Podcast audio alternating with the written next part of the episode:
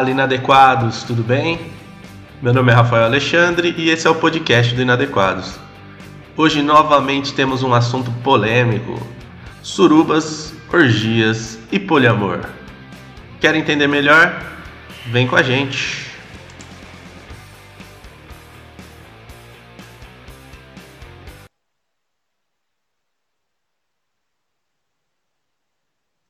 Tá entrando. Salve, salve, João! Quanto tempo que nós não estamos juntos. Ele chega, mas ele não bota o microfone antes, já chega já sentando. É igual quando a gente está com dor de barriga, que não dá tempo, né? De fazer as paradas. Mano, Mano do céu, consegui, cheguei. Conectei. Estão me ouvindo? Tá maneiro o som, mano. João, quanto Porra, tempo irmão. que a gente não tá junto, hein, cara?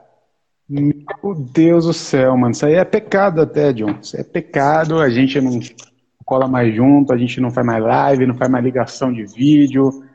É, a gente tá em pecado. E a culpa Ah, é toda minha. Por isso que a nossa igreja não prospera, João. Os pastores não estão em conexão, cara. Mano, caiu o mas eu falo. Caí? Mas voltou. Caiu, foi rápido. Foi assim, uma caidinha. Foi só um, um- um- deslize, né? Uma queda, um. Mas, mano, vou falar um bagulho pra vocês. Vocês até me dão licença aí, ó, mano. Eu vou comer e vou beber aqui porque eu não tive tempo nem de comer, velho. Cheguei aqui, correria desgraçada, louca do capeta mesmo. O John me ligando dois minutos para as nove, eu tava no banho, velho. Então, mas vamos Tomando lá, vamos lá ducha. aqui. O João toma seis banhos por dia, quero confessar pra vocês. São seis banhos por dia. Se ele saiu lá fora em Mogi, pegou uma, uma ventania, uma poeira, ele vai, vou tomar uma ducha. Porra, coisa melhor que tomar uma ó. Você ficou aqui em casa aqui quantos? Três dias ficou em casa? Quanto banho você tomou? Três banhos. Acho que não. Foi, três banhos. Garantido, parceiro. Olha. Três dias, três banhos, meu irmão. É um banho por dia e tava frio. Gente foi, foi no inverno aí, João. Não, mas cada, pelo menos dois banhos por dia, né? Um pra começar o dia, pra dar aquela animada, aquela clareada nas ideias. Depois, se tiver calor, depois no meio da tarde você toma um pra dar uma refrescada.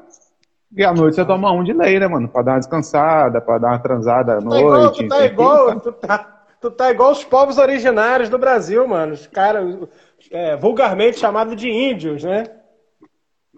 Toma essa quantidade de banho, vive dentro do rio. Aí, ó. Gente, boa noite vocês aí que estão com a gente. Eu tava. Eu tô tentando abrir o computador porque eu consigo ler os comentários. Mas eu vi uma galera falando que tava com saudade aí. Nós também estamos, gente. E não é demagogia, não. É, é muito bom fazer live, a gente ama é, demais, assim, de bom. A gente tem uma rotina de live já faz alguns anos aí que a gente faz live, pelo menos fazia, né? Toda semana, live, live, live. Eu acho que faz o quê, John? Uns três, quatro meses que, que não tem live? É, os três meses, três, é, vai fazer quatro. Acho que a última foi do, do da putaria, não foi? Da, da- Foi da putaria? Não, foi, da, foi, do, foi do diabo, foi do capeta ou foi do, do- da putaria? É. Só que me É faltava. A tema. última três meses foi da putaria e depois de três meses na volta aqui pra falar de quê? De putaria. Então, gente. Mas é porque o povo gosta, João. O povo não deixa a gente em paz, não, cara. Gente, é diabo, putaria. Diabo, putaria. Diabo, putaria. Eu tenho a impressão que quando a gente conseguir vencer esses assuntos, que a galera Aí falou, não, beleza. Entendi o diabo, entendi a putaria. Acabou, acabou, meu, acabou o nosso ministério, João. Acabou inadequado, acabou garagem. Se o povo parar de, de, de, de- com as putarias e com o medo do inferno do diabo, meu irmão, a gente não tem função nenhuma, a gente fecha a igreja. Ou se o pessoal começar a ir pras putaria sem o medo do diabo, né? E, Sim. e acabou. João, mas Que é qual mais que é o tema de hoje? O tema, o tema, o tema, tema, assim, que tá escrito no papel. Eu não sei se eu lembro a ordem, mas é surubas, Surubas vírgula, orgias Exato. e poliamor. Você vê que há uma diferença entre suruba e orgia. Aqui, para começar a nossa ideia, você que é leigo, que escolheu esperar, é, existe uma diferença gritante entre suruba e urgia. Também tem o homenagem a Troar, e a gente vai falar de tudo isso aqui. Mas só lembrando, viu, gente, que nós não somos sexólogos, então o assunto aqui não, não. é. Nós vamos falar desse assunto dentro de um campo teológico, pastoral. Pastoral, a, gente, a gente transa, transa. A gente transa bem, transa bem. Manja, manja, mas a gente não gosta de passar esse tipo de, de, de informação. Nosso negócio aqui é teologia e pastoral. Porque senão não é daqui, John. Daqui a pouco tem gente perguntando aí, como é que perguntaram um dia lá na nossa caixinha de. Sim, como que faz a chuca? Como é que faz a chuca? Como é que... Não, Ô, gente, deixa eu perguntar pra Laura Miller, né, no Jardim Poison. E essas coisas a gente não sabe, não é a nossa área de especialidade, não, né, João? Exatamente. Talvez a gente até saiba, mas, pô, gente, ajuda aí, né?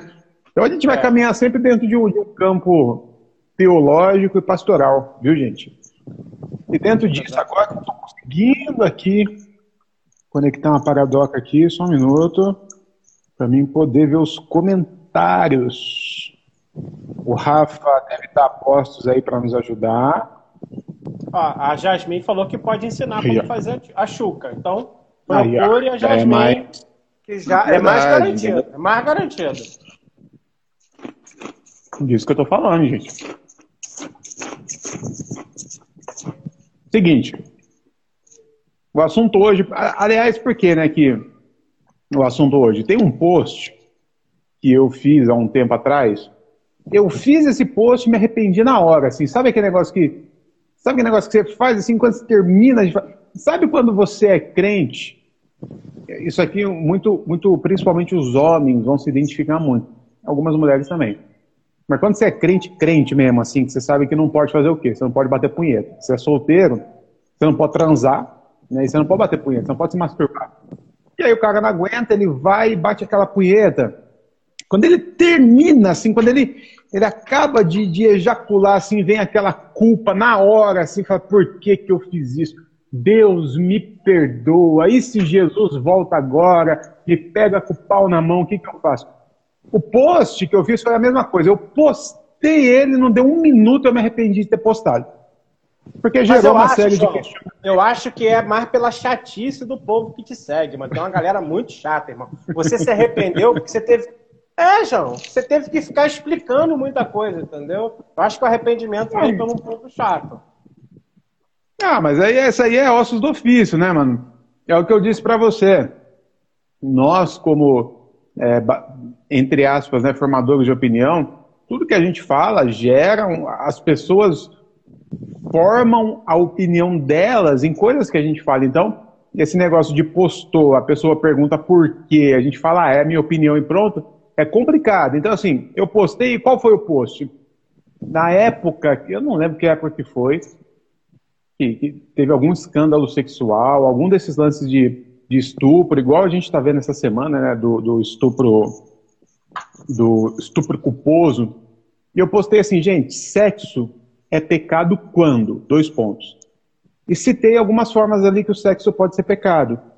Quando só há prazer em uma das partes, quando uma das partes está ali forçado, quando. E coloquei algumas. E, e uma dessas. Uma dessas listinhas eu coloquei quando tem mais de duas pessoas. Aí, John, acabou, o pessoal ficou indignadíssimo, porque o pessoal está querendo. Inclusive, o pessoal está com ânimo aí além do que eu imaginava. O pessoal quer suruba, quer urgia. E eu dizer que o sexo com mais de duas pessoas é pecado gerou um questionamento. Isso há um tempo atrás. Eu nem sei que fim que deu, não lembro se eu derrubei o post. E aí ontem derrubou, a gente. Derrubou não, ficou né? lá.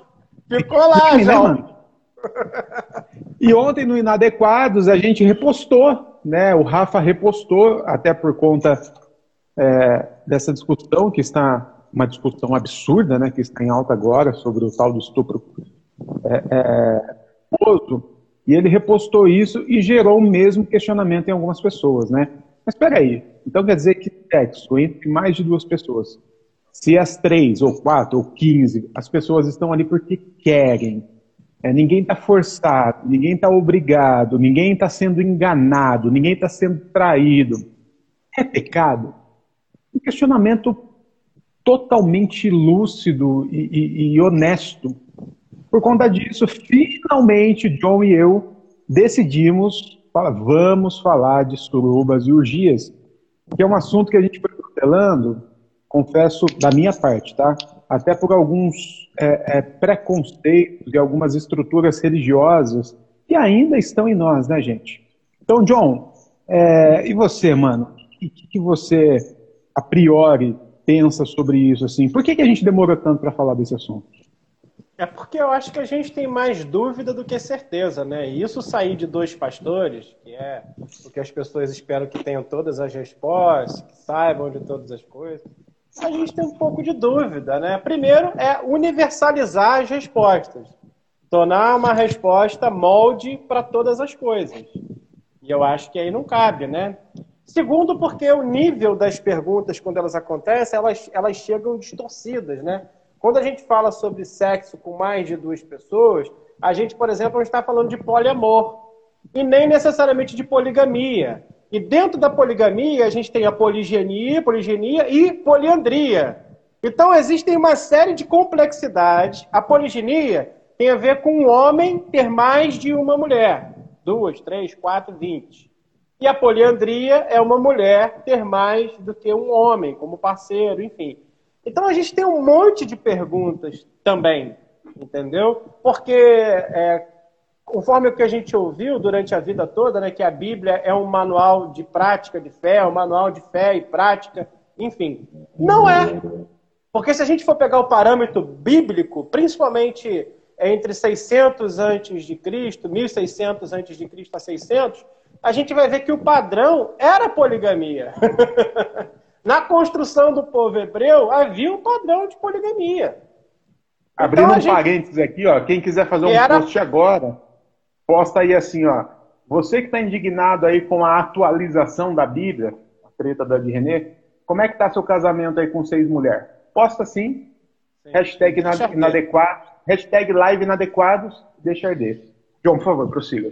Então, é, o que a gente tem como base, que formata a construção de fé cristã, é a ideologia dos, dos hebreus, né? que é a poligenia, mas que torna o ambiente muito injusto para a mulher, por exemplo.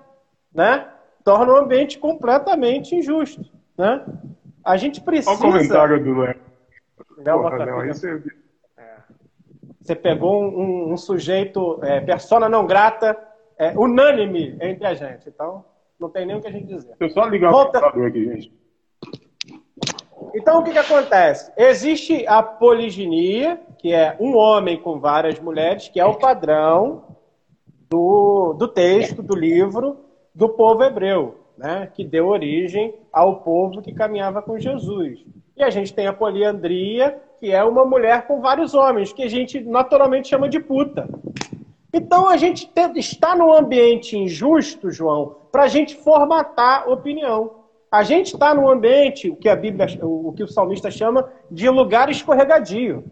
Então a gente uhum. precisa é, tomar cuidado. E acho que é por isso que a gente não declarou opinião sobre isso. Primeiro, porque é um campo muito íntimo, porque existe de fato essa questão muito objetiva do que uma orgia com crianças e adolescentes está errado, né, cara?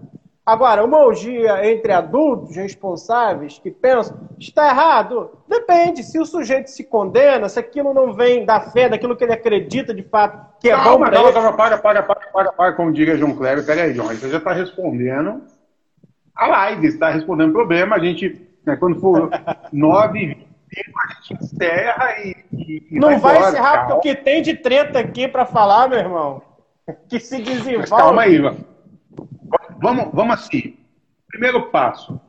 Talvez tenha uma galera aqui que está assistindo, um ou outro que está chegando agora, curtiu Inadequados agora e tal, e tem dúvidas reais, alguns passos atrás do que a gente está falando. Porque olha só, a gente está falando de suruba e tem gente ainda que está super chateada porque de vez em quando se masturba. E ele acha que. Então, assim, de forma muito resumida, John, vou pedir para você fazer isso, até porque você juntamente com a Priscila e, e outras pessoas, é, foram no nosso curso, né, Só Frigosa, que é um curso de sexualidade, entre aspas, né, teologia da sexualidade, completamente fora da caixa do que tem aí no universo da teologia. Inclusive, se você quiser é, saber mais sobre esse curso, manda uma mensagem aqui no direct que o, que o Rafa vai te responder. Você, como autor, assim, vamos tentar em cinco minutos falar um pouquinho da questão da sexualidade em si. Antes da gente ir para suruba, vamos no, no a um mesmo, homem e mulher, né, basicão, assim, básico da, da do fundamentalismo, é, porque tem muita gente que acha que o sexo é pecado, a não ser que seja o marido e a esposa, depois de casado, assinado o papel no cartório e a oração do pastor abençoando. Se não for desse jeitinho, é pecado. Então, de forma resumida, John, o que a gente poderia é, introduzir aqui sobre sexualidade? É, a primeira coisa é que essa, a sexualidade é uma parte integrante da construção integral do ser humano, né? É como comer, beber, né? fazer suas necessidades fisiológicas, o sexo está incluído nessa situação. Né? Então, é, como o cristianismo ele é forjado dentro de um campo moralista, a partir das ideias de Agostinho de Hipona, que captura ideias do apóstolo Paulo, que bebe né, do, do, do, leite entregue por todas as culturas que formataram a ideia e as concepções dos hebreus, eles imaginam e pensam que todo sexo é devassidão. Né? Paulo, porque escolheu viver uma vida é, de não casado, né? Agostinho, porque era um homem extremamente putão, chamado de moleque piranha, em Impona, era a forma que ele era conhecido. E aí, quando ele se converte, foge do maniqueísmo um pouco depois, ele vai para esse lado completamente contrário às pulsões da sexualidade. E Freud diz que tem que sair para algum lugar, né? Precisa sair. A pulsão sexual é uma pulsão como qualquer outra, de fome, você precisa comer todos os dias, beber água. E aí a gente demonizou isso, né? A gente transformou o desejo sexual, que faz parte daquilo da construção integral do corpo humano, das necessidades do corpo humano, a gente transformou isso em um tabu. A religião transforma isso em um tabu e condiciona algumas etapas. Etapas essas que o João Paulo Berlofa, como pastor que veio de uma origem é um tanto quanto é, legal para se falar sobre isso. Como é que funciona na igreja, João? Como é que é para poder transar? Tem que ser como, João? É, basicamente é o eu escolhi esperar, né? Que hoje em dia tem até movimentos e congressos que te ensinam a fazer isso. Você não masturba, não transa, não toca, não beija, não faz nada, a não ser que você seja casado. No papel e na religião. Ou seja, aparentemente Deus é um ser muito, muito cheio de, de, de criterioso, muito específico, é, diria o Raimundo, né, complicado e perfeitinho, que é assim, o sexo é pecado, gente, é pecado. Aquele cara e aquela mina tão transando é pecado. Ela transou hoje é pecado, transou amanhã é pecado, transou domingo é pecado. Aí na segunda, eles foram lá no cartório, assinaram um papel o pastor falou, eu declaro marido e mulher, o mesmo casal fazendo a mesma coisa agora não é pecado mais. Então parece que uma assinatura num papel e a oração de um homem, que é um homem como qualquer outro homem, muda a chave na cabeça de Deus e, e o pecado que Deus condenava até ontem, agora está tudo certo. Só para a gente colocar dessa forma, a gente vê como é absurdo se Deus pensasse dessa forma, né? Então, assim, primeiro ponto, gente, sexo não é pecado. Tá? Sexo, tá tudo bem fazer sexo, masturbação, é, tá tudo certo. E não existe essa chave do agora é pecado, agora não é pecado. É lógico que o sexo pode ser pecado, e nós vamos falar de várias formas aqui que ele, ele pode se transformar num pecado. Mas uma coisa que a gente garante é, não tem nada a ver com casamento ou não casamento. Até porque o que é casamento, John? Esse casamento que a gente conhece hoje, seja religioso ou civil, aonde a gente encontra isso na Bíblia, por exemplo? Não tem. Não tem. Moisés não assinou nada. Adão deu um abraço na Eva é, sem cartório, não tinha montado cartório ainda no Éden. O cartório lá no Egito estava fechado, né? o, o cartório em Canaã também não estava aberto, então não tem. Pois é. Então, primeira coisa, eu vi esses dias até um, um post engraçadinho de uma mina que escrevia assim: é, sexo, se sexo antes do casamento é pecado, é só você não casar nunca. Ou seja, nunca vai haver sexo antes do casamento. Ela ainda colocou depois, me siga para encontrar mais brechas na Bíblia. Então é isso, gente. Esquece esse negócio de sexo antes do casamento e sexo depois do casamento. Esquece esse negócio, tá? Fica tranquilo. Vamos, vamos a partir daqui. Se você tiver dúvidas reais e sinceras ainda sobre isso, e pode haver, você pode falar com a gente, mas eu preciso te indicar que você faça o curso que é maravilhoso e vai é. destruir todas essas estruturas religiosas preconceituosas sobre o sexo, né, João?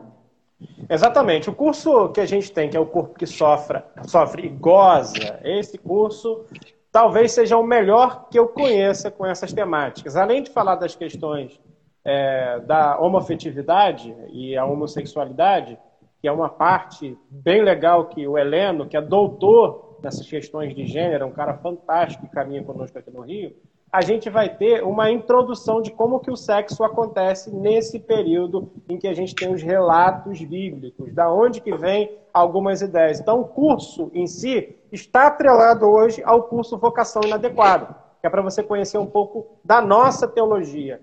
Então, você adquire o curso Vocação Inadequado, com as aulas que você vai ter podcasts, vídeos, material para você ler na sua casa, baixar, imprimir, mais um curso que você vai ter as aulas para você poder acompanhar, mais um material de mais de 100 páginas, tá? Para você poder curtir aí é, e aprender. Então, o curso está atrelado ao curso Vocação Inadequado. Você comprando um, você leva o outro. E se você falar com a gente, inbox, né? Nos procurar e falar assim, John, eu quero o curso Corpo que Sofre e Goza. E falar o nome da nossa live de hoje, que é suruba, orgias, né, e poliamor, enfim. Se você disser o nome da nossa live, hoje a gente tem vai promoção? Tem promoção? Tem promoção. A gente é maluco, a gente surtou, João. O patrão ficou maluco. Você vai receber ficou... é, 20% de desconto, tá? No curso inteiro, tá? No curso Vocação Inadequado, que é a nossa teologia, a teologia do inadequado, mais o curso do corpo que sofre e goza. Então, é assim, imperdível, 20% de desconto. É só chamar inbox aqui, aqui mesmo, na nossa página do Inadequados, que a gente vai fazer esse desconto para você. Você vai adquirir, é 100% online o curso, ok? Você vai assistir, você vai ouvir, tem os podcasts, tem os vídeos, tem tudo. Tá tudo ali, só você sentar, deitar no seu travesseirinho gostoso, tá? Aquele, aquela caminha macia e curtir a nossa aula e aprender um pouco sobre nossa teologia, tá? Então cola com a gente. Perfeito. Vamos, vamos adiante, vamos adiante e seguinte, é, tiver gente aí já mandando perguntas, vou confessar para vocês que é um pouco complicado a gente fazer a live, né, dar o, te, o conteúdo e ficar de olho nas perguntas. O Rafa vai nos ajudar, ele deve estar a postos aí, ou não, né? Mas, então, assim, o ideal é você não mandar pergunta por enquanto. O ideal é você mandar pergunta a partir do momento que a gente começar a abrir para perguntas, tá? Para não correr o, o, o risco de você mandar pergunta e a gente não ver. Então vai comentando aí, trocando ideia, o pessoal está fazendo isso. Mas perguntas específicas sobre a live, dá uma segurada, que daqui a pouco, provavelmente na segunda parte da live, que quando for 10 horas a gente abre outra, a gente abre só para perguntas, beleza? Fica mais fácil para nós aqui. Então, assim, gente, subimos, é, é, é, subimos, o, passamos o primeiro chefão, que é o lance da sexualidade, tá? Não vamos ficar perdendo tempo mais nisso. Vamos além. Então tá bom, a sexualidade é livre, é, tá tudo bem. É, que, então significa o quê? Significa que a gente sai transando à vontade, maluca, vai, vai sai dando, sai comendo, sai. Mas, gente, só que assim, é como eu disse, o sexo pode se tornar um pecado? Pode, ele pode se tornar um pecado. Quando ele se torna quando ele te domina, quando ele, te torna um, quando ele se torna um vício na sua vida, né? E gostar muito de sexo não é vício, tá? Isso é normal, isso é normal do ser humano. Eu estou falando realmente de pessoas que têm problemas, tá bom? Quando você engana outras pessoas para poder praticar sexo, quando você pratica sexo de forma irresponsável com o seu corpo, seu organismo. Então, existem formas que o sexo pode se tornar pecado? Óbvio que sim, tá bom? Só não é esse lance de casamento ou não casamento. É isso que a gente supera, é isso que a gente tira e joga fora. John, dentro dessa primeira etapa aí, tem mais algo a ser dito? Podemos começar a suruba? Não, começar a suruba não, cara. Tá amarrado o nome de Jesus, gente, é pastor evangélico. Eu acho que não, João. Eu acho que para essa introdução, falar sobre a sexualidade, né? É, eu acho que é a, mais, a, parte mais importante, desmistificar essa questão do pecado, do erro, né? Que está pela sexualidade. Isso para quem está começando agora a caminhar conosco, né? Quem já caminha conosco há algum tempo, já fez o curso vocação inadequado, já fez o curso o corpo que sofre goza, eles já sabem que a gente, a forma que a gente pensa, o jeito que a gente pensa. Né? Então, vamos lá.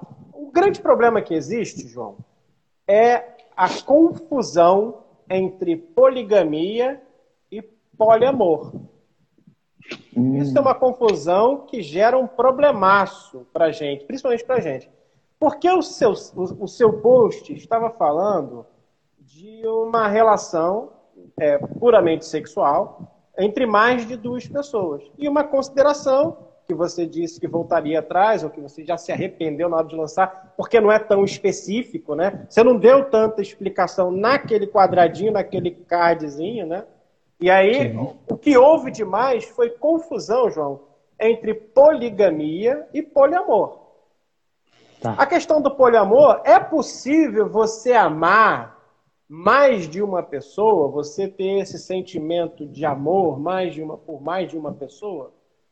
Bom, João, é, depende qual é o, o, tipo de amor, né? Por exemplo, os gregos, eles têm uma forma de definir amor. Você tem o amor erótico, você tem esse amor transcendental, você tem o amor de irmão. A gente só conhece a palavra amor. E aí a gente sintetiza como se tudo fosse a mesma coisa, joga tudo no mesmo balaio, fecha eu acho que você pode amar mais de uma pessoa ao mesmo tempo. Então, é, inclusive eu já fiz um vídeo falando sobre isso. Né? Dá para amar mais de uma pessoa? Dá. É, o que a gente disse no vídeo é: é seguro uma relação de poliamor? Eu acho que só se todas as partes envolvidas estiverem entendendo o que está acontecendo. Agora, um poliamor em que só você, homem ou mulher, né, sabe da situação e que as outras pessoas estão sendo enganadas, aí já não é uma relação de amor. Porque o amor não engana, né? Não está enganando ninguém, né? Então, assim, em que você tem várias relações, vários, vários relacionamentos, eu acho que aí já não tem muito a ver com amor. A poligamia, e dentro da poligamia tem o que eu disse, que é a poliginia e a poliandria, você tem homens com mais de uma mulher e mulheres com mais de um homem. Mulheres com mais de um homem. Quantas vezes que você já viu esse tipo de situação, João?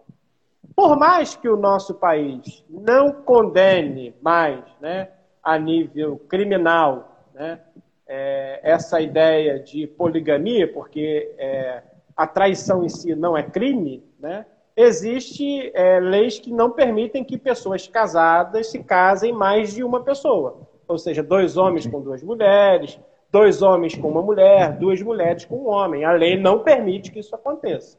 Mas há uma diferença clara entre você sentir amor por mais de uma pessoa e todas as pessoas envolvidas estarem sabendo e de acordo com a situação, e a poligamia em que uma pessoa tem, por falsidade ideológica, ou seja lá o que for, né, mais de um marido ou esposa. Né? Então aí se torna problema. Então eu acho que dá para entender a diferença de poliamor para poligamia. E aí a gente precisa também diferenciar poliamor, poligamia, de suruba e orgia, né, João? E aí Sim. já é outra coisa. Exatamente. Então, a primeira etapa a ser superada aqui dentro do assunto agora é isso, gente. Poligamia ficou claro e a poligamia, olha só, ela é bem vista, né? E recomend... não recomendada, é, é, é natural de toda a Bíblia, toda a cultura bíblica em que nós que nós conhecemos aqui, principalmente no Antigo Testamento, né? No Novo Testamento ali já estávamos dentro de uma virada de chave na cultura judaica onde já haviam ali muitos homens que realmente, eu acho que até a grande maioria, é, é, ficavam apenas com uma mulher, mas ainda havia nos tempos de Jesus, olha só, ainda havia nos tempos de Jesus homens casados com várias mulheres, e a lei era tão machista, né, que obviamente não, não poderia haver mulheres casadas com vários homens. Mas havia sim, e Jesus nunca falou sobre isso. Você não encontra uma vírgula de Jesus falando assim, ô, Godofredo, você vai ser meu discípulo, mas você vai precisar se divorciar da Maria, da Isabel e da Judite. E fica só com a Raquel, que é a primeira. Não, não há isso. Jesus não se detém nisso, Jesus não para nisso. E era natural daquela época, né? Nós não temos informações, mas nada impede, por exemplo, de um dos doze apóstolos ser marido de mais de uma mulher. Nada impede. Então isso nunca foi problema para a Bíblia, pelo contrário, era uma cultura da tradição judaica, poligamia. No Brasil é crime. Então assim, não tem nem que ser respondido num campo teológico. Ah, poligamia é pecado? Não, é crime, não pode, tá? Você não consegue, não dá, tá bom? Então relaxa, segue o barco. Vamos então para o poliamor. outra coisa, João, dentro... que tem a questão da economia também, né? O Israel, como um, um país, uma nação que estava sendo dominada, não dava para fazer a mesma manutenção financeira daquilo que acontecia dos dotes, né? Era uma nação dominada, né? Então, ter mais de uma esposa significava que você teria que ter capacidade suficiente de fazer manutenção do dote.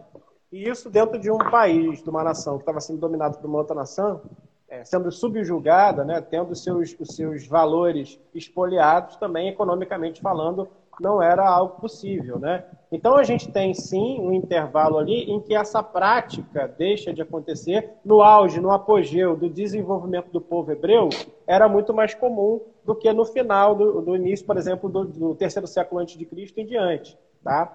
mas, é, mas uma questão de economia, não porque era pecado, tá?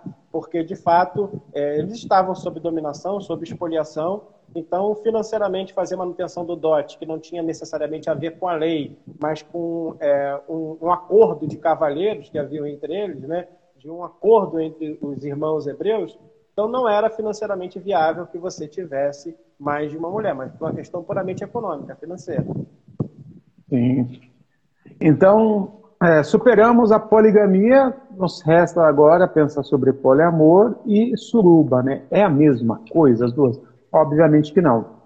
É, de forma muito grosseira, o poliamor, né, John, acho que está muito mais é, conceituado realmente no lance afetivo, e a suruba, a orgia, é no lance sexual. Suruba, orgia é você vai em tal lugar, você nem conhece quem que você está comendo, quem que você está dando, quem que você está pegando, você, você transa com um, transa com outro. Uma coisa extremamente sexual, carnal. O poliamor é um conceito um pouco mais sofisticado, digamos assim, onde envolve realmente uma afetividade, né?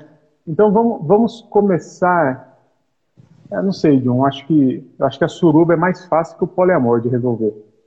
Posso estar equivocado, mas resolver a suruba é mais fácil que resolver o poliamor. mas vamos lá.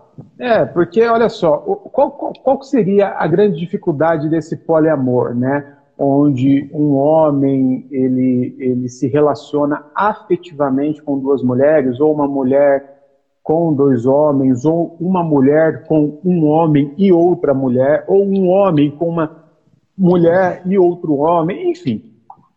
Qual seria o grande lance? E eu falo minhas primeiras impressões aqui. É, eu sou casado há 10 anos, né? Vou fazer 10 anos de casado. E se tem um lance muito louco no casamento, e quando eu digo casamento, é, eu não estou falando realmente. Eu sou de fato casado no civil, teve cerimônia e tal. Mas esquece esse negócio todo. Eu estou falando de você que vive, que divide a sua vida, que mora junto com outra pessoa, tá? A gente está no mesmo pacote. Cara, chega muitos momentos da vida, muitos momentos do dia a dia, em que nós temos que recuar. Porque o grande lance do relacionamento entre duas pessoas, entre duas, tá? É, é a sua vontade não pode nunca é, é, impor sobre a vontade do outro. Isso é o, é o maior desafio do casamento. Porque você não pode ter mais a sua vontade, porque agora você divide a vida com outra pessoa e a sua vontade necessariamente invade a vontade do outro. Então, para mim ter a minha vontade, eu tenho que quase que entrar num acordo com a vontade do outro. É louco isso. E entre duas pessoas é muito difícil, mas é possível. Com muita conversa, com muita briga, com muita treta, um cede, outro cede, é, é, quase que esse paradoxo, né? Um vai puxando para um lado, o outro vai puxando para o outro, e fica aquele negócio. Agora, coloca mais uma pessoa nesse negócio.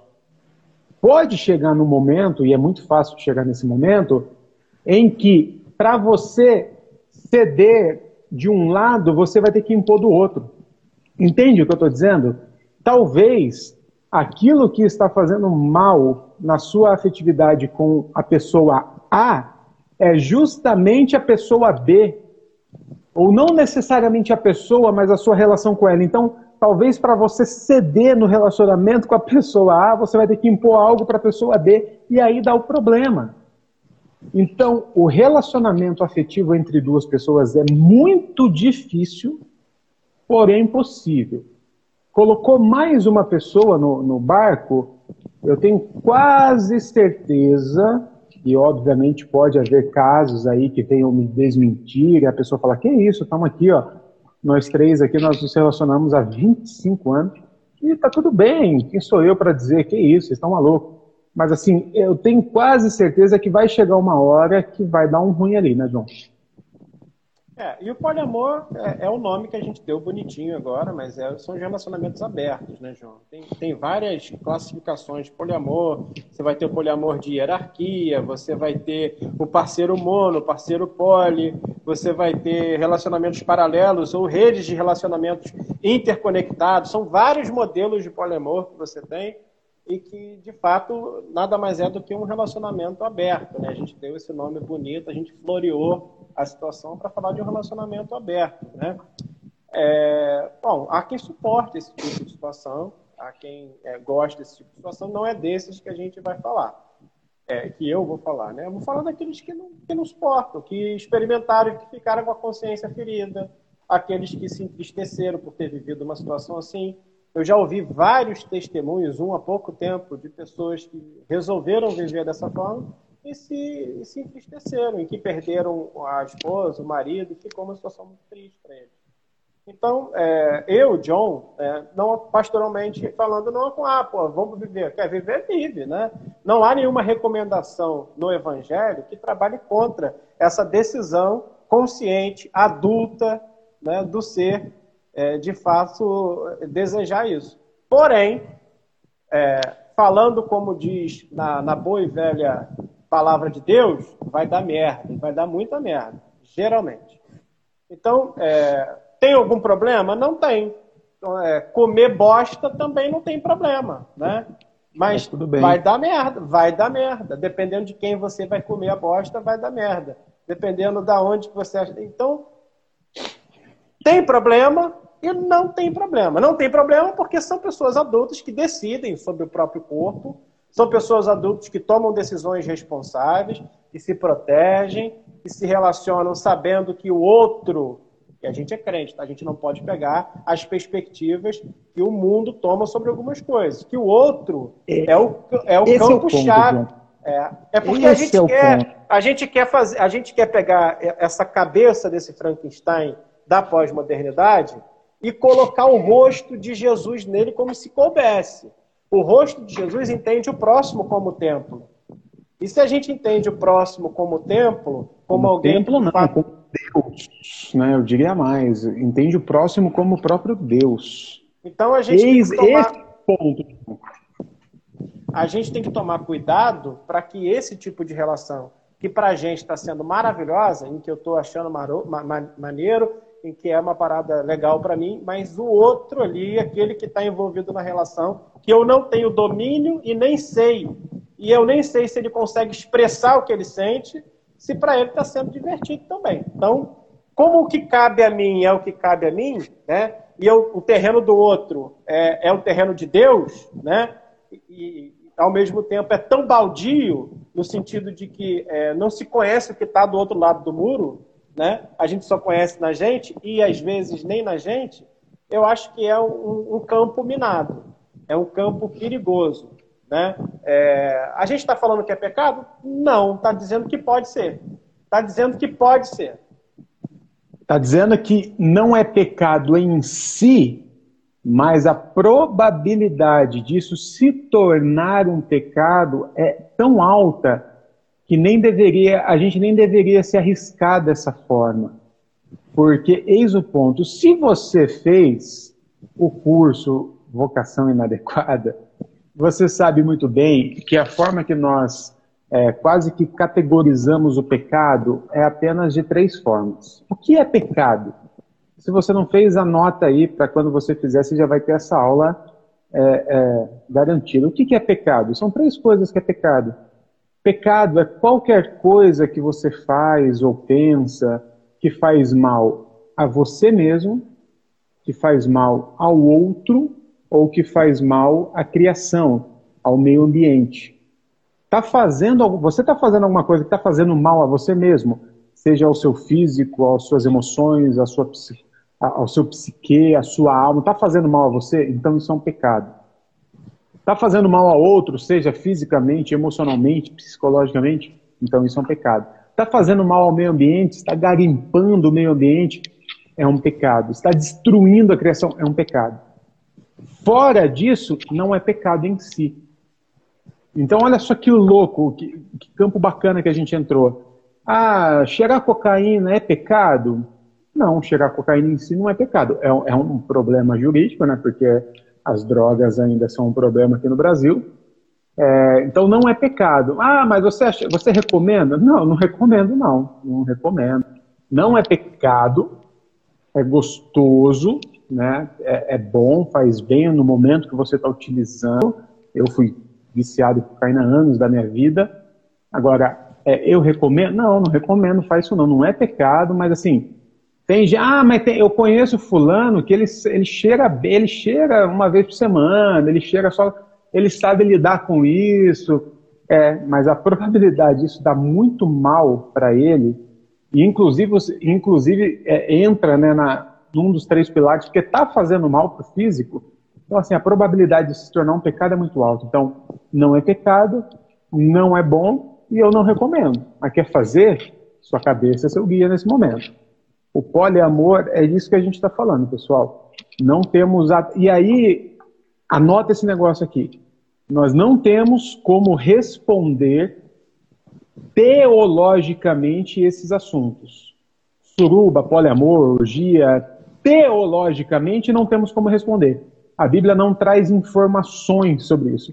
A Bíblia não traz, como disse o John, né, é, é, esqueci a palavra que ele usou, conselhos, é, diretrizes sobre isso. Então, nós não vamos conversar desse assunto na, no aspecto teológico, e sim no aspecto pastoral.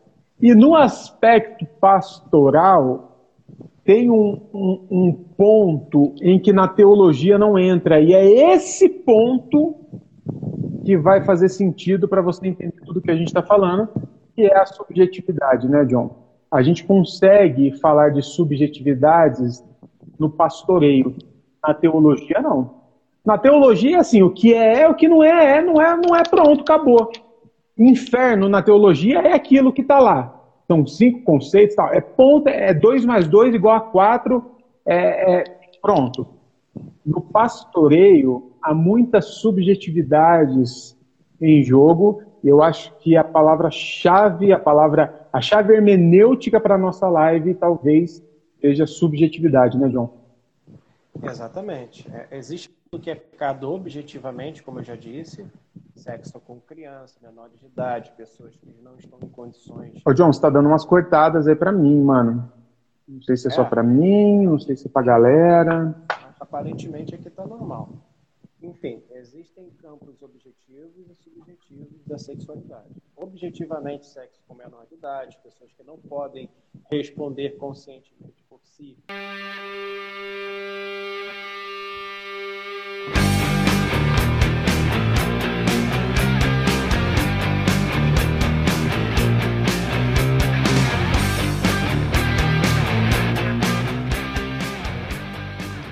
Nossa, acabou do nada? Pois é, o mic do Pastor John deu uma falhada lá. Mas logo voltaremos com a segunda parte. Um abraço.